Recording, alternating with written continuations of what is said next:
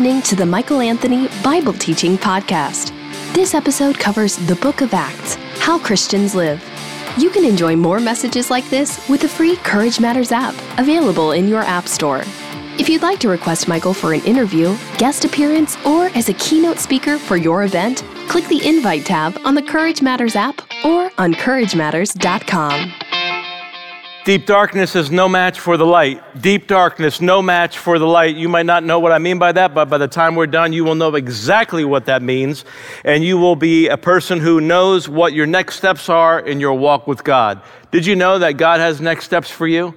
He does have an agenda for you. He has a plan for you. He has a purpose for your life, and He wants you to accept His plan. He wants you to accept His purpose, and He wants you to walk in His light. Look with me at Acts chapter 26, beginning in verse 1 as we continue our verse by verse series through the entire book of Acts. We're nearing the end, but we're not at the end yet, and I plan on preaching this as if it were the beginning. How about that? Because it could be your beginning could be your beginning of your next steps in your walk with God. Could be the turning over of a new leaf in your life. Acts chapter 26, beginning in verse 1. So Agrippa, this is the king, said to Paul, You have permission to speak for yourself. Then Paul stretched out his hand and made his defense. Now, the thing that's interesting about this whole context is that it's really unnecessary. This is not a formal tribunal, it's not a formal court proceeding.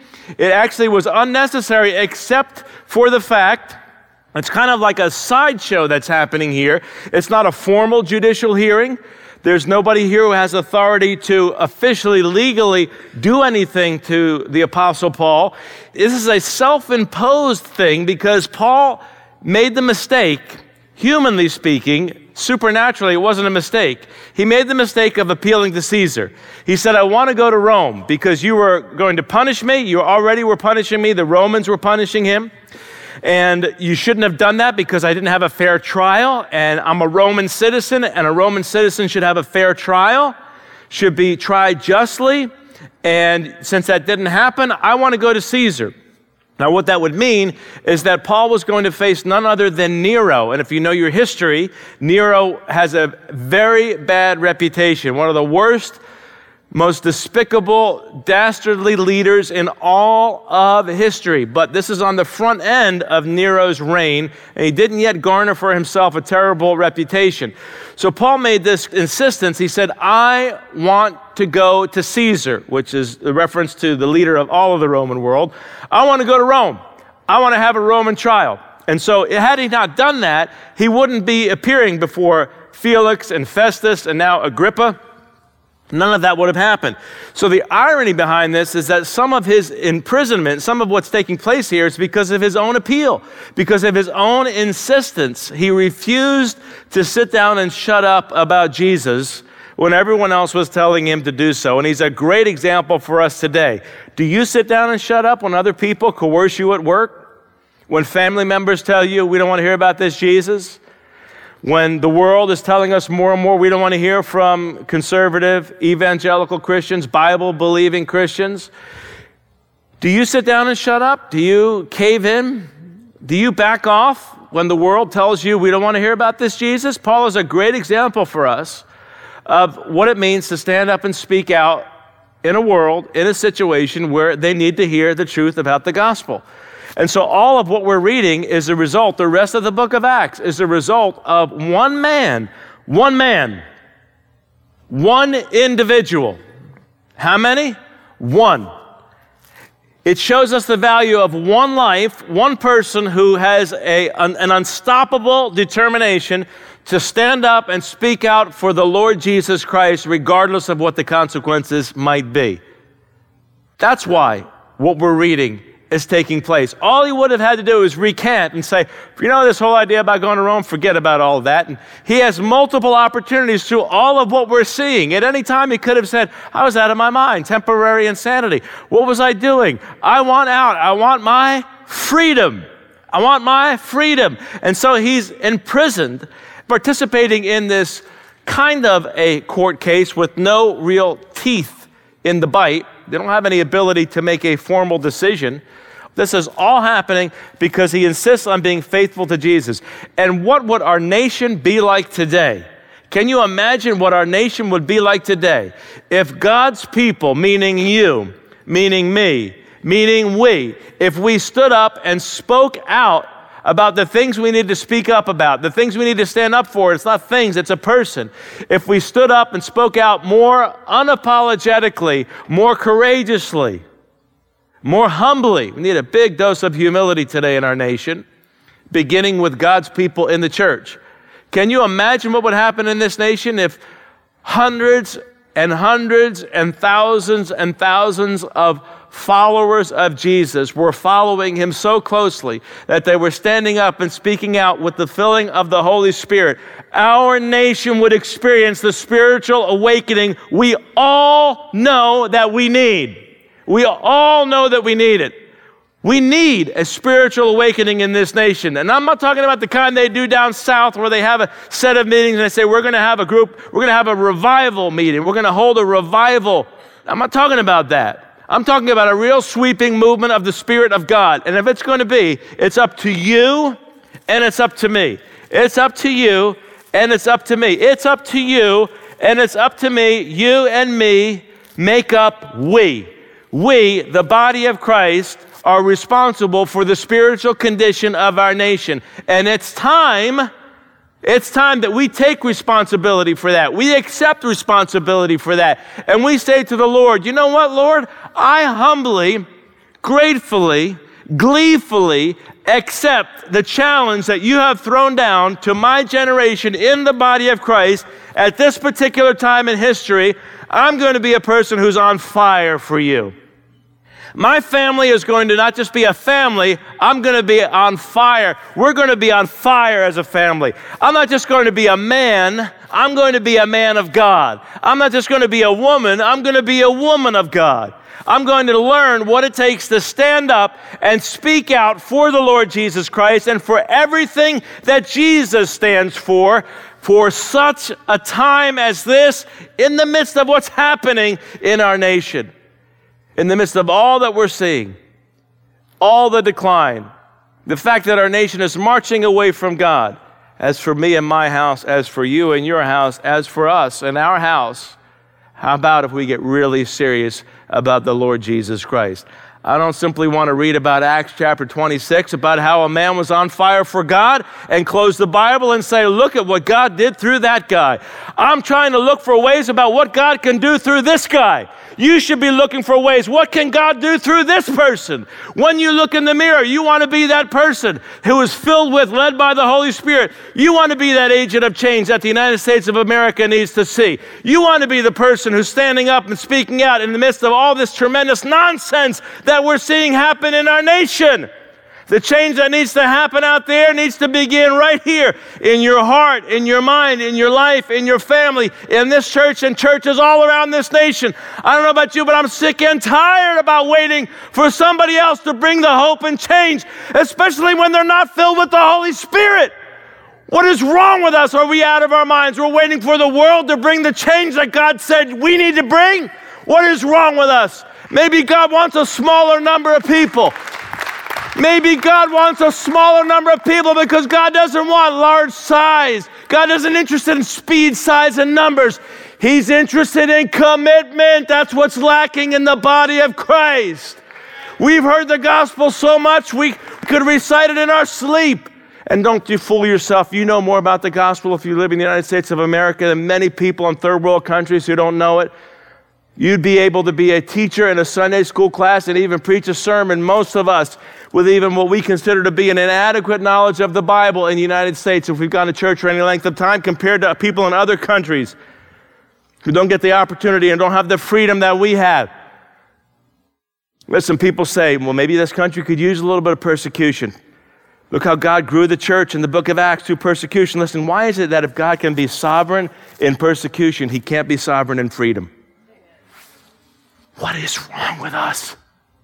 We've got such tremendous freedom to preach the gospel all we want. You know, the only reason why we're not standing up, speaking out, because a little bit of peer pressure, because we don't, we get a little uncomfortable, get a little hot under the collar, get a little bit nervous because a coworker doesn't want to hear it, or a family member doesn't want to hear it. That's the reason why we're not standing up for Jesus in the United States at this particular time when there is a greater need than at any other time across the nation for people to see what a real Christ follower looks like? That's what's disqualifying us for being a faithful witness to Jesus, our own reputation. I don't want to read Acts chapter 26 about how Paul was filled with the Holy Spirit and on fire for God and close it and say, that was then, but this is now. This is what we need in our lives right now. We need God to move in our lives. You need to be that woman of God. You need to be that man of God. You need to be that child of God. You need to be that family of God. When people look at you, they say, There is a God. His name is Jesus. There is a Savior. His name is Jesus. I know him personally, and I'd love to introduce you to him too because he's the cure for what ails me. He's the cure for what ails the nation. Jesus Christ is the same yesterday, today, and forever. He still saves. He wants to save, and we need him to save us. This is a story about a man who's on fire for God as an example for each and every one of us. Difficulty and hardship come to him in his personal life for one reason and one reason only. He's committed to Jesus. He's unwavering. He's not willing to sit down and shut up when he had every opportunity to do so he is willing to put himself in harm's way so that he could have a larger and larger audience to reach people for Jesus. That's how convinced Paul was of the need for every single human being to be saved. Now, if that was good enough for him in the first century, and he saw things that I didn't see, he saw things that you didn't see, so I can trust him as a faithful witness, being convinced for all the right reasons. If Paul could be this persuaded to be on fire for Jesus based on what he saw and who he knew, and it could change everything about his life, then there's a lesson in it for you and for me. You absolutely can go into the workplace and stand up and speak out for Jesus. You can do it in your family, and it needs to happen in this nation. I'm sick and tired of waiting for somebody else to lead the hope and change that God gave the church to lead. We are supposed to be the hope and change. In humility, filled with, led by the Holy Spirit, get out there and make a difference this week, courtesy of the supernatural enablement of the Holy Spirit. Paul is standing before Agrippa because he refused to sit down and shut up. And so Agrippa says to Paul in verse 1 of Acts chapter 26, You have permission to speak for yourself. Then Paul stretched out his hand and made his defense. He gives a kind gesture. He's gesturing to him in a way of acknowledging him because he's before the king. Verse 2 I consider myself fortunate that it's before you, King Agrippa. I'm going to make my defense today against all the accusations of the Jews. Even though this is not a formal trial, he's using this as an opportunity. His imprisonment, self imposed as it would be, self imposed as it is, he's using it as an opportunity not to get himself free, but to get the king free. Isn't that amazing? The king is the one who's in bondage. Festus is the one who's in bondage. Bernice, the king's wife, they're the ones who were in bondage. So you got this guy who's in prison by his own freedom that he has in Christ, trying to get the people who are really imprisoned, although they're free, out from underneath their sin. What an amazing, selfless example he is. I consider myself fortunate that it's before you, King Agrippa. I'm going to make my defense today against all the accusations of the Jews, especially because you're familiar with all the customs and controversies of the Jews. Therefore, I beg you to listen to me patiently. My manner of life from my youth, spent from the beginning among my own nation and in Jerusalem is known by all the Jews. They've known for a long time, if they're willing to testify, that according to the strictest party of our religion, I've lived as a Pharisee. So this is an argument. He begins his argument, his appeal by ethos, his credibility, his reputation, and how he was a very religious person. You know, you can be a very religious person and be completely lost nonetheless. You can be addicted to heroin, addicted to pornography. You can be a person who is a gossip and a slanderer and a murderer, and you can be just as guilty as a devoutly religious person. See, the truth of the matter is that every single one of us is in the same condition. We're all in the same boat, rowing in the same direction, and that direction is away from God. It doesn't matter if you're a religious person or if you're a person who we would think, well, that person needs Jesus. We all need Jesus. Paul was a devoutly religious person, a Pharisee. If you're going to be a religious person, that's what you want to be. You want to be a Pharisee, you want to be a leader of the Jewish people. You want to talk about religion? This guy, he had it down. He knew what religion, as far as human standards, was all about. And yet he was deeply immersed in darkness. He was deeply immersed in darkness. You can be a religious person, you can be a devout person, you can be a person who's engaged in all kinds of ritual. But if you don't have Jesus as your Savior, then your religion is not going to save you, okay? Religion does not save anybody. It will not ever save anybody. If it was able to save somebody, then surely Paul, who was a Pharisee, raised up as a Jew of Jews, he could have been, he should have been saved.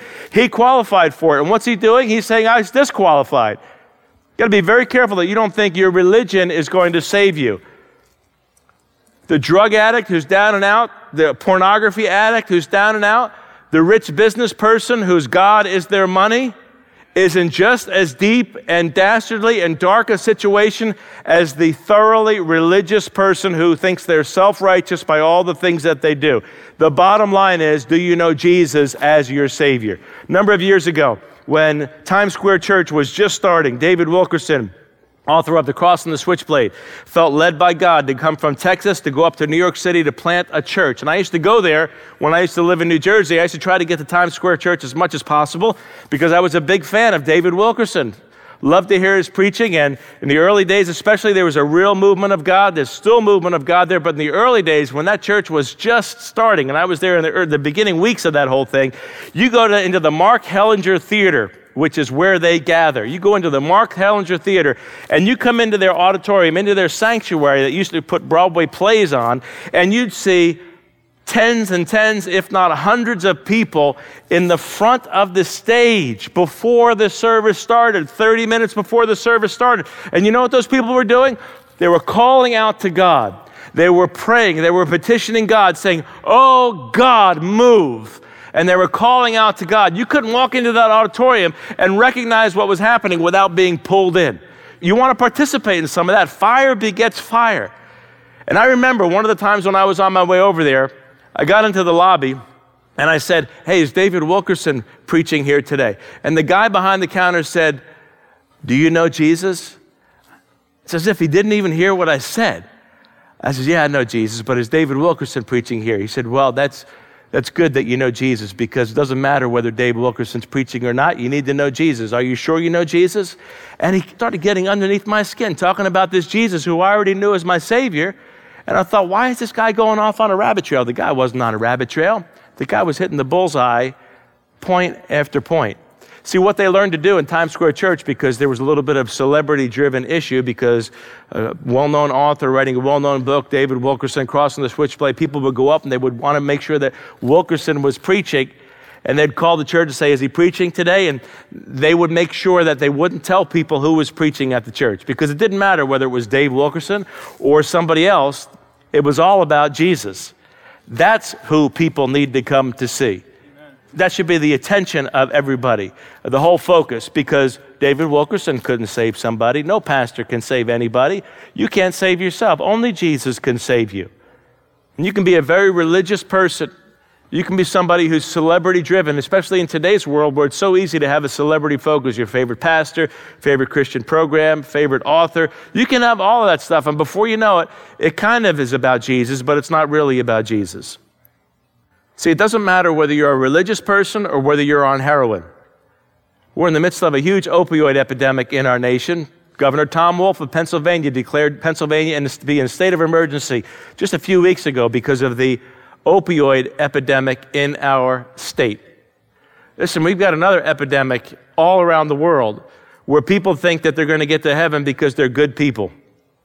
It doesn't matter if you're a religious person or if you're a heroin addict. If you don't have Jesus as your Savior, you're not going to see Jesus and enter into an eternity with Him and be with Him for all eternity. You'll definitely see Jesus. Everybody's going to see Jesus eventually. But the idea of living with Him in an eternal state, being with Him forever and ever, in order for that to become a reality for you, you got to be a lot more than religious. You got to be a lot more than somebody who cleans up your act. You've got to be somebody whose act is cleaned up not by you, but by Jesus. You've got to know Jesus as your Savior. If you don't know Jesus as your Savior, nothing is going to save you. You've got to know Jesus as your Savior. Take it from the Pharisee, Paul, who was well versed in Judaism. If he was not saved, what makes you think that you, who aren't even close to being a Pharisee in terms of what you know about the Old Testament, and the ritualistic practices that you participate in if you were a Pharisee, myself for that matter. What makes any of us think that if a Pharisee couldn't make it into heaven, even though he was a devoutly religious person, we're all in big trouble? And that's true, that all have sinned and fall short of the glory of God. And they're justified freely by the grace, the undeserved favor that comes to us courtesy of Jesus, and that's it. That's it. If you could get into heaven any other way apart from the death, burial, and resurrection of Jesus, then Jesus died for nothing. So Paul's laying out his case here and saying, listen, you know about my history as being a devout Jew.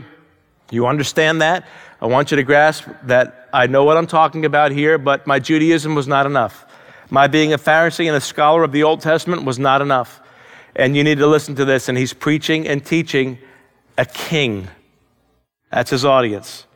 Verse 6 Now I stand here on trial because of my hope in the promise made by God to our forefathers, to which our 12 tribes hope to attain, as they earnestly worship night and day. And for this hope, I'm accused by Jews, O king. Why is it thought incredible by any of you that God raises the dead? More important for us to understand that the gospel is baked into Judaism. The story of a Savior and salvation from the hand of God is baked into the fabric of Judaism. And this is why he's saying, why would anybody be amazed at my teaching and preaching about the resurrection of the dead when the Jews, especially the Pharisees, the Sadducees who denied the resurrection and the existence of the angelic world, but the Pharisees, the leaders of especially the Sanhedrin and the leaders of the Jewish people, they taught what the Old Testament taught the idea of the resurrection, that God would raise the righteous and the unrighteous, the, the, saved and the lost. Everybody who dies is going to be raised from the dead and face a day of reckoning, a judgment day. And so this is all baked into Judaism. Now, what Paul now transitions to is to help them understand that salvation is not some nebulous thing. Salvation has a name and salvation has a face. His name is Jesus. In the Greek or the English, we would say Jesus. In the Hebrew, Yeshua. Joshua, the Lord saves. Salvation has a name, salvation has a face. Paul's taking this airplane level view, this, this 50,000 foot understanding of salvation and a Messiah, and he's landing the plane and he's helping them understand listen, I'm talking to you about things that we Jews believe about that we Jews understand. And Agrippa was familiar with Judaism, understood the teachings of the Jews.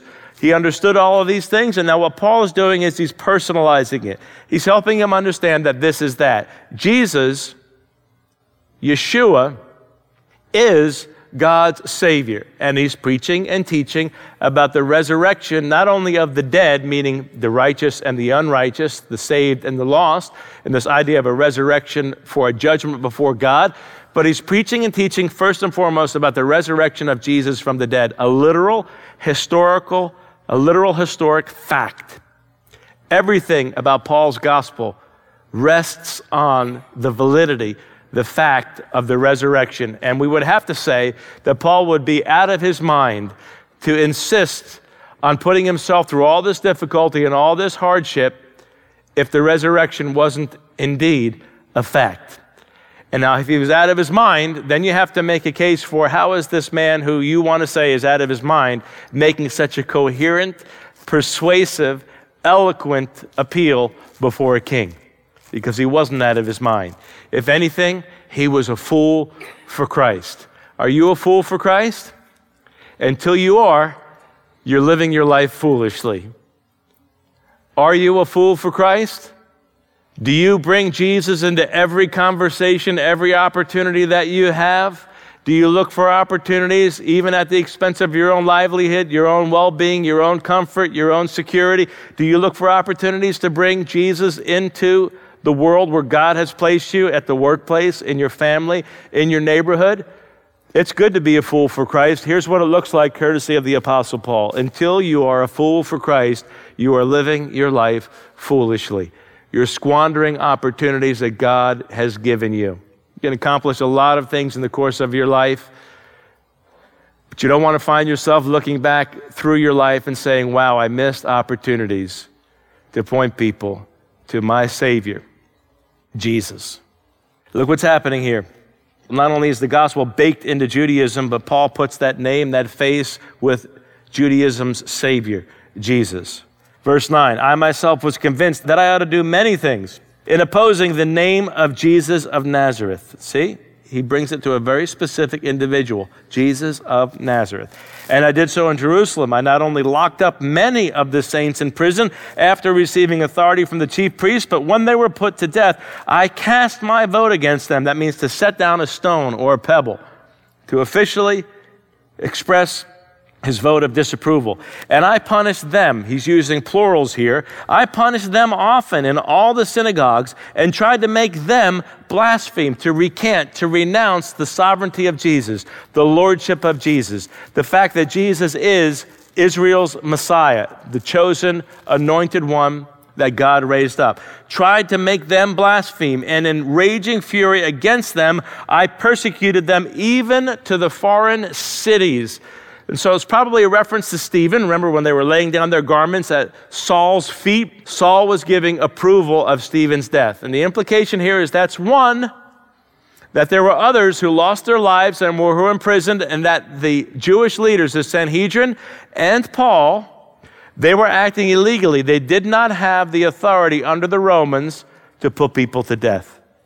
And so Paul is admitting before the king I was involved in coercive activity, illegal activity. I thought that I was doing what was right by persecuting the church. And I was a righteous, humanly speaking, a self righteous person, very devout religious person. And I was wrong.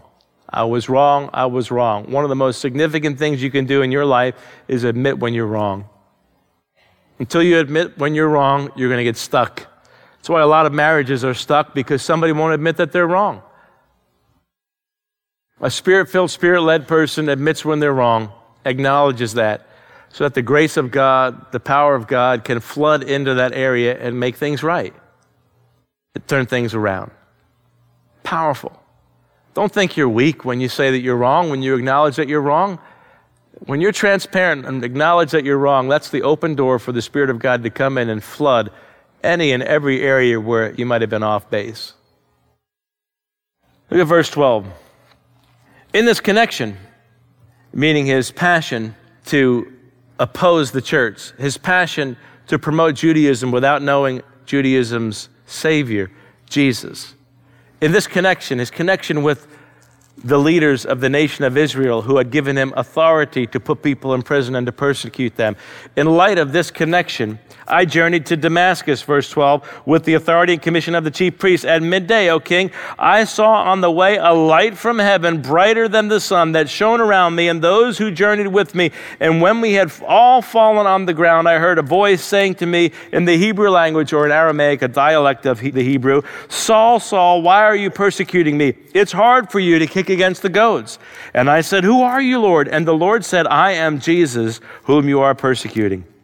But rise and stand upon your feet, for I have appeared to you for this purpose, to appoint you as a servant and a witness to the things in which you have seen me, and to those in which I will appear to you, delivering you from your people and from the Gentiles to whom I am sending you, to open their eyes so that they may turn from darkness to light and from the power of Satan to God that they may receive forgiveness of sins and a place among those who are sanctified by faith in me. Therefore, O King Agrippa, I was not disobedient to the heavenly vision, but declared first to those in Damascus, then in Jerusalem, and throughout all the region of Judea, and also to the Gentiles that they should repent and turn to God, performing deeds in keeping with their repentance.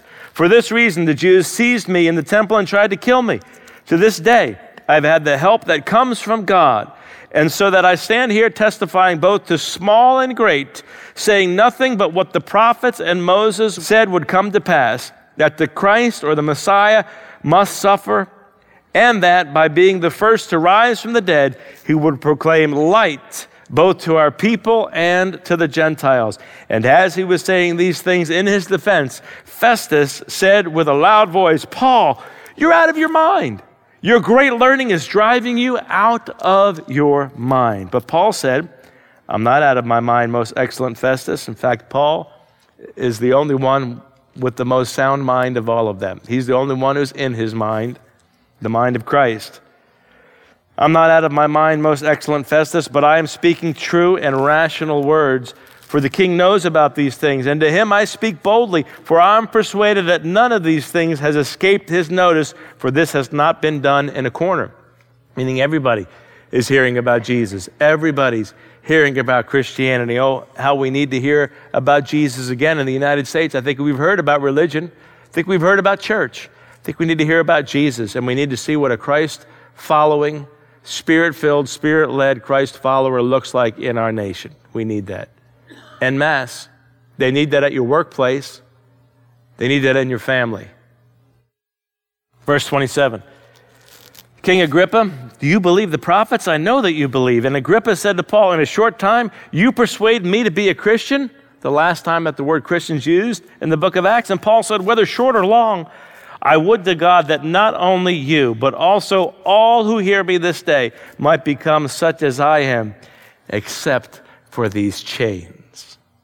How interesting that the one who's in chains is the most free among them, and the ones who are free and rich and wealthy and powerful are the ones who are in bondage. How compassionate and concerned and focused the Apostle Paul is, how filled he is with the Holy Spirit. He has willingly put himself in harm's way so that others could be saved. What an example he is for us today, going out of his way to show people the way, Jesus. Verse 30. Then the king rose, and the governor and Bernice and those who were sitting with them, and when they had withdrawn, they said to one another, This man is doing nothing to deserve death or imprisonment. And Agrippa said to Festus, This man could have been set free if he had not appealed to Caesar. And so the journey for Paul to Rome, where he's going to get his day in court, continues. But here, what we're seeing is the passion of Paul the passion that should be in your life for Jesus and for the lost, the passion that will be there when you're filled with and led by the Holy Spirit. There's a theology here that's presented, a theology of light. And if you're not paying attention, you'll miss it. And the more you read your Bible, the more the Bible will be that schoolmaster, the more you'll understand that the Bible is the best commentary on itself. The more you read the Bible, the more you'll be able to read the Bible. The more you understand the Bible, the more you'll be able to understand those parts of the Bible you don't yet understand. The Bible is the best commentary on itself. This is now the third time in the book of Acts Acts chapter 9, Acts chapter 22, and now right here, Acts chapter 26, where the account of Saul's conversion, how he gets saved, is given. And each time, there are different details, not contradictory details, but different details that help us get a full picture of what took place there when he was on his way to Damascus to persecute Jesus. To persecute the church is to persecute Jesus. And look what happens here. He's recounting in verse 12.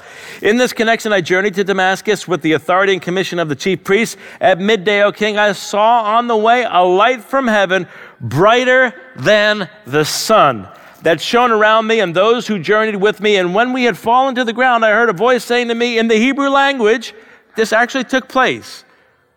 This really happened in history. And Saul is not the only one who's experiencing it. There are certain things that only he experiences but there are a group of people who are experiencing these things. Saul, Saul, why are you persecuting me? It's hard for you to kick against the goads. That was a Greek statement. A goad was a sharp stick or like a whip. It's what you use to make an animal move. And the idea here is that it's hard to resist God. It's hard to resist Jesus. You might be in the process of trying to prove that to be false in your own life. You know anybody who's been resistant to God? When you know that God is nudging you, He's prodding you, and you're resisting Him. Many of us have made mistakes where we knew that God was saying, Don't do this, and we did it anyway. Or we said, Do this, and we didn't do it. God has a way of making it difficult to kick against the goads. Nobody who resists God will ever come out a winner. Nobody. And so, what Jesus said to Paul on Paul's way to Damascus it's hard for you to resist me. I'm calling you, and you need to surrender.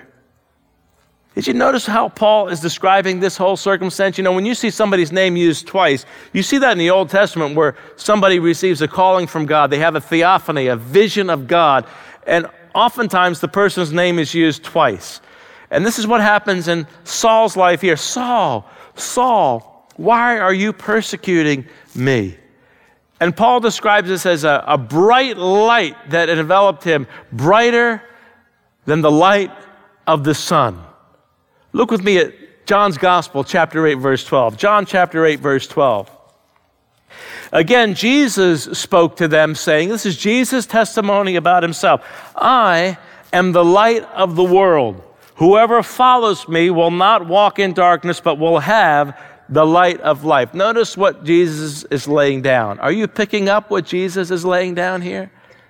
Whoever follows me will not walk in darkness. He doesn't say whoever has a mental assent to me, whoever is a religious person. It's all about following Jesus. And following Jesus is what takes care of the darkness in our lives. When we follow Jesus, the darkness is consumed. Whoever follows me will not walk in darkness. If you're walking in darkness, it's because you've chosen to stop following Jesus. Or perhaps to have not made a choice, a decision to follow him, to start following him in the first place. There's a theology in the Bible about light, and it's all centered upon the person and the works of Jesus. Look with me at 1 John chapter 1. 1 John chapter 1. Just find 2 John and go backwards, you'll find it, okay? 1 John chapter 1 in verse 5 and verse 6. This is the message we have heard from him, from God, and proclaimed to you, specifically the message we heard from Jesus, that God is light and in him is no darkness at all. If we say we have fellowship with him while we walk in darkness, we lie and do not practice the truth. See, God saves us, he rescues us, removes all of our sins so that as a byproduct of that, we would no longer continue to walk in darkness, but we would walk in repentance, which is to walk in the light. If your lifestyle is not continually changing, where you're understanding and discovering more areas of darkness that need to be consumed by the light, Jesus, if you're not recognizing that, it's an indication that you're stagnant. It's an indication that you've stopped walking after the Lord. You've stopped pursuing the Lord. God saves us and sanctifies us, sets us apart so that we can live a set apart life, a lifestyle. So the teachings of Jesus do matter. Looking more Christ like in character does matter. God is interested in you looking more like Jesus in your behavior, thinking more like Jesus in your mind, speaking more like Jesus, looking at the kinds of things that Jesus would look at, listening to the kinds of things that Jesus would listen to. It's all about your Christ likeness, your transformation that begins the moment you come to the light, Jesus. The moment you accept Jesus as your Savior, you have the ability now that you never had before the ability to walk in the light, where otherwise you would have been floundering around in the darkness. And you might have even been a very religious person. You might be a very religious person right now. If all you have is religion and you don't have the Savior, you're in as much darkness as somebody who's in the deepest, most dastardly. Think about a sin that you think is particularly heinous. You're just as lost if you don't have Jesus as your Savior as that individual.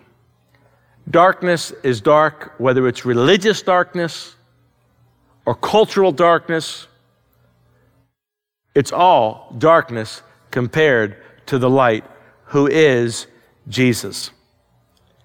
And God saves us, removes our sin, sanctifies us so that we can walk in a lifestyle, live in a way that's pleasing to Jesus, in a way that reflects the light of our lives. Look with me at 1 Timothy chapter 6, beginning in verse 13. 1 Timothy chapter 6, beginning in verse 13. Interestingly enough, this was written by Paul.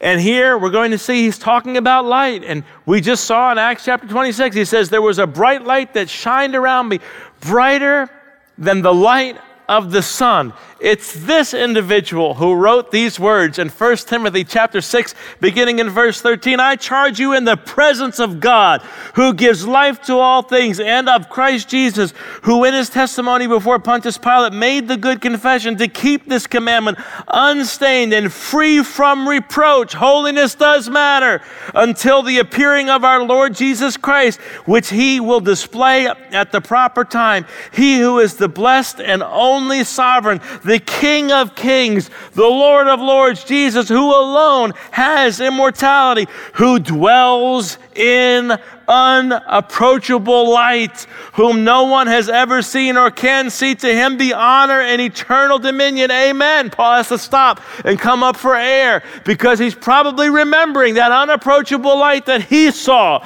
on the way to Damascus. He's describing it the best he can.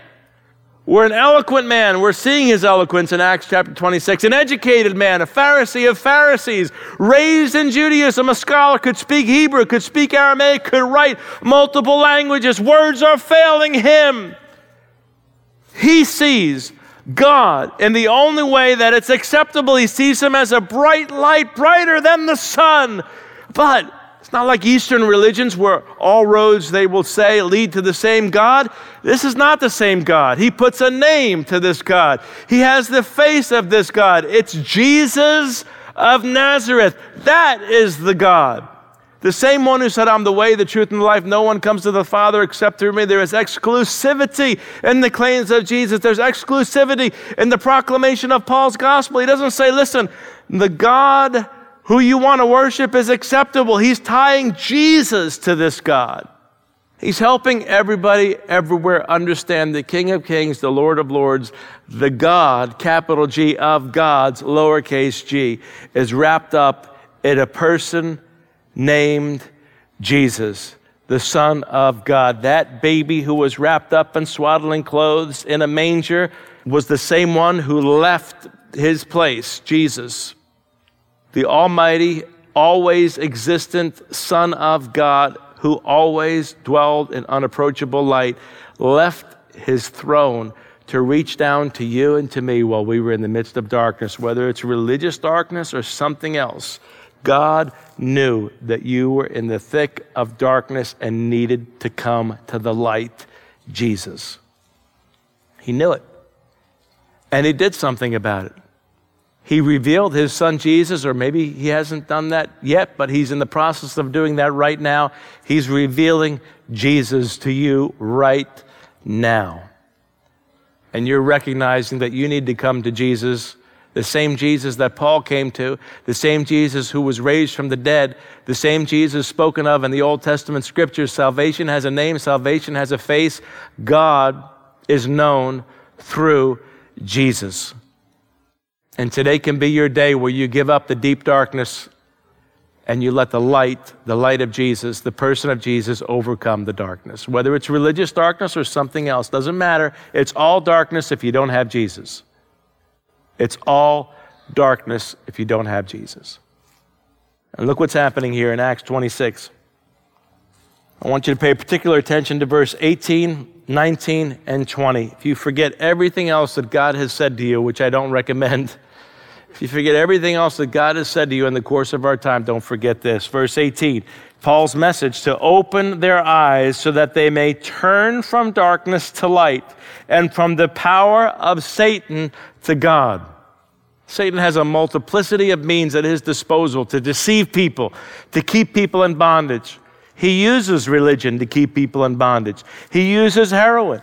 He uses pornography. He uses gossip. He uses slander. He uses money. He uses good looks. He uses anything and everything that you can possibly imagine to keep people in darkness and to prevent them, if he can, from coming to the light, Jesus to turn from darkness to light and from the power of Satan to God, that they may receive forgiveness of sins and a place among those who are sanctified by faith in me. Notice faith in Jesus. Not faith in a God somewhere, someplace, some nebulous entity.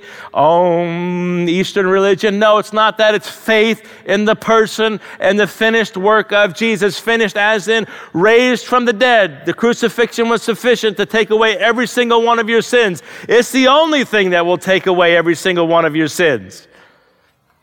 And it's by personal faith in Jesus and his finished work on the cross and believing that God the Father raised him from the dead, demonstrating his seal of approval. It's one and done.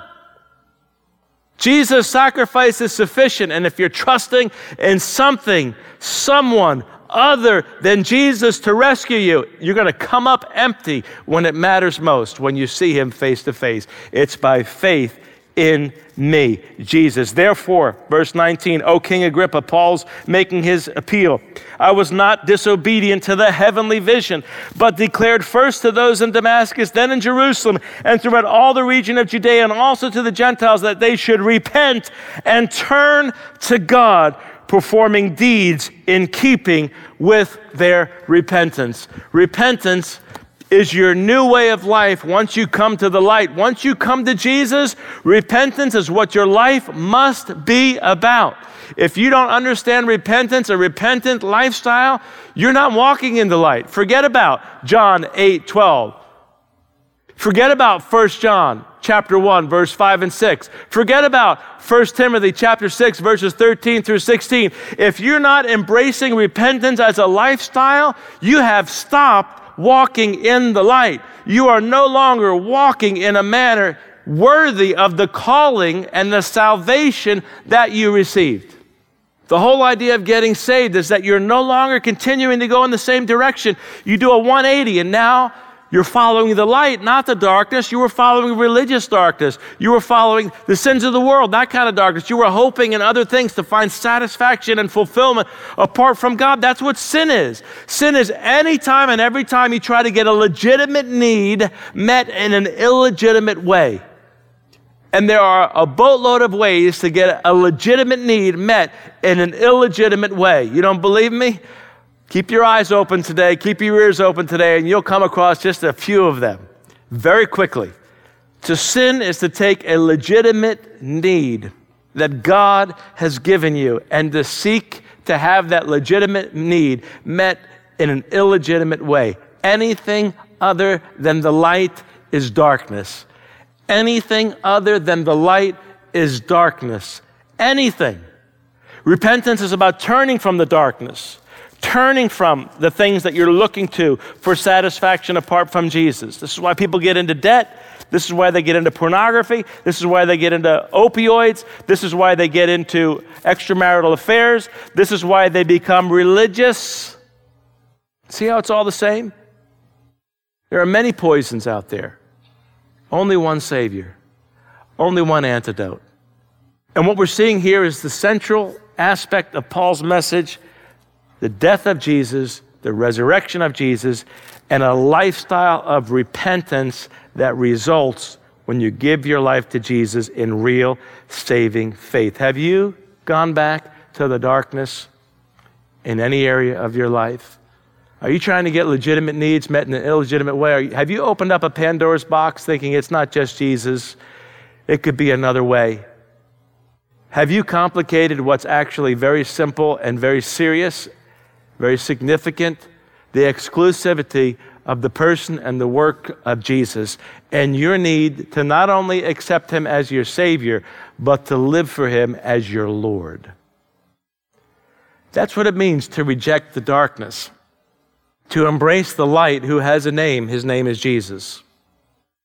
And to continue to walk with Jesus by walking in the light a lifestyle of repentance where you're saying yes to God and no to the things that would otherwise get you and keep you in chains.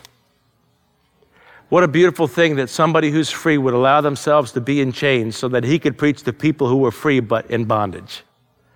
You know what? That's what God has called you to do as well.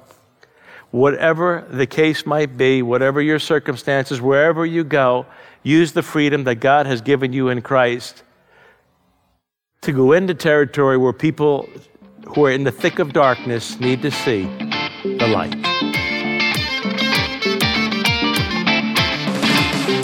You've been listening to the Michael Anthony Bible Teaching Podcast. If you enjoyed this message, you'll love Michael Anthony's Courage Matters podcast, where he focuses on leadership, relationships, and world events. You can also invite Michael for an interview, guest appearance, or as a keynote speaker for your event. To learn more, visit CourageMatters.com or download the free Courage Matters app. In the meantime, keep looking up. There's no place else worth looking.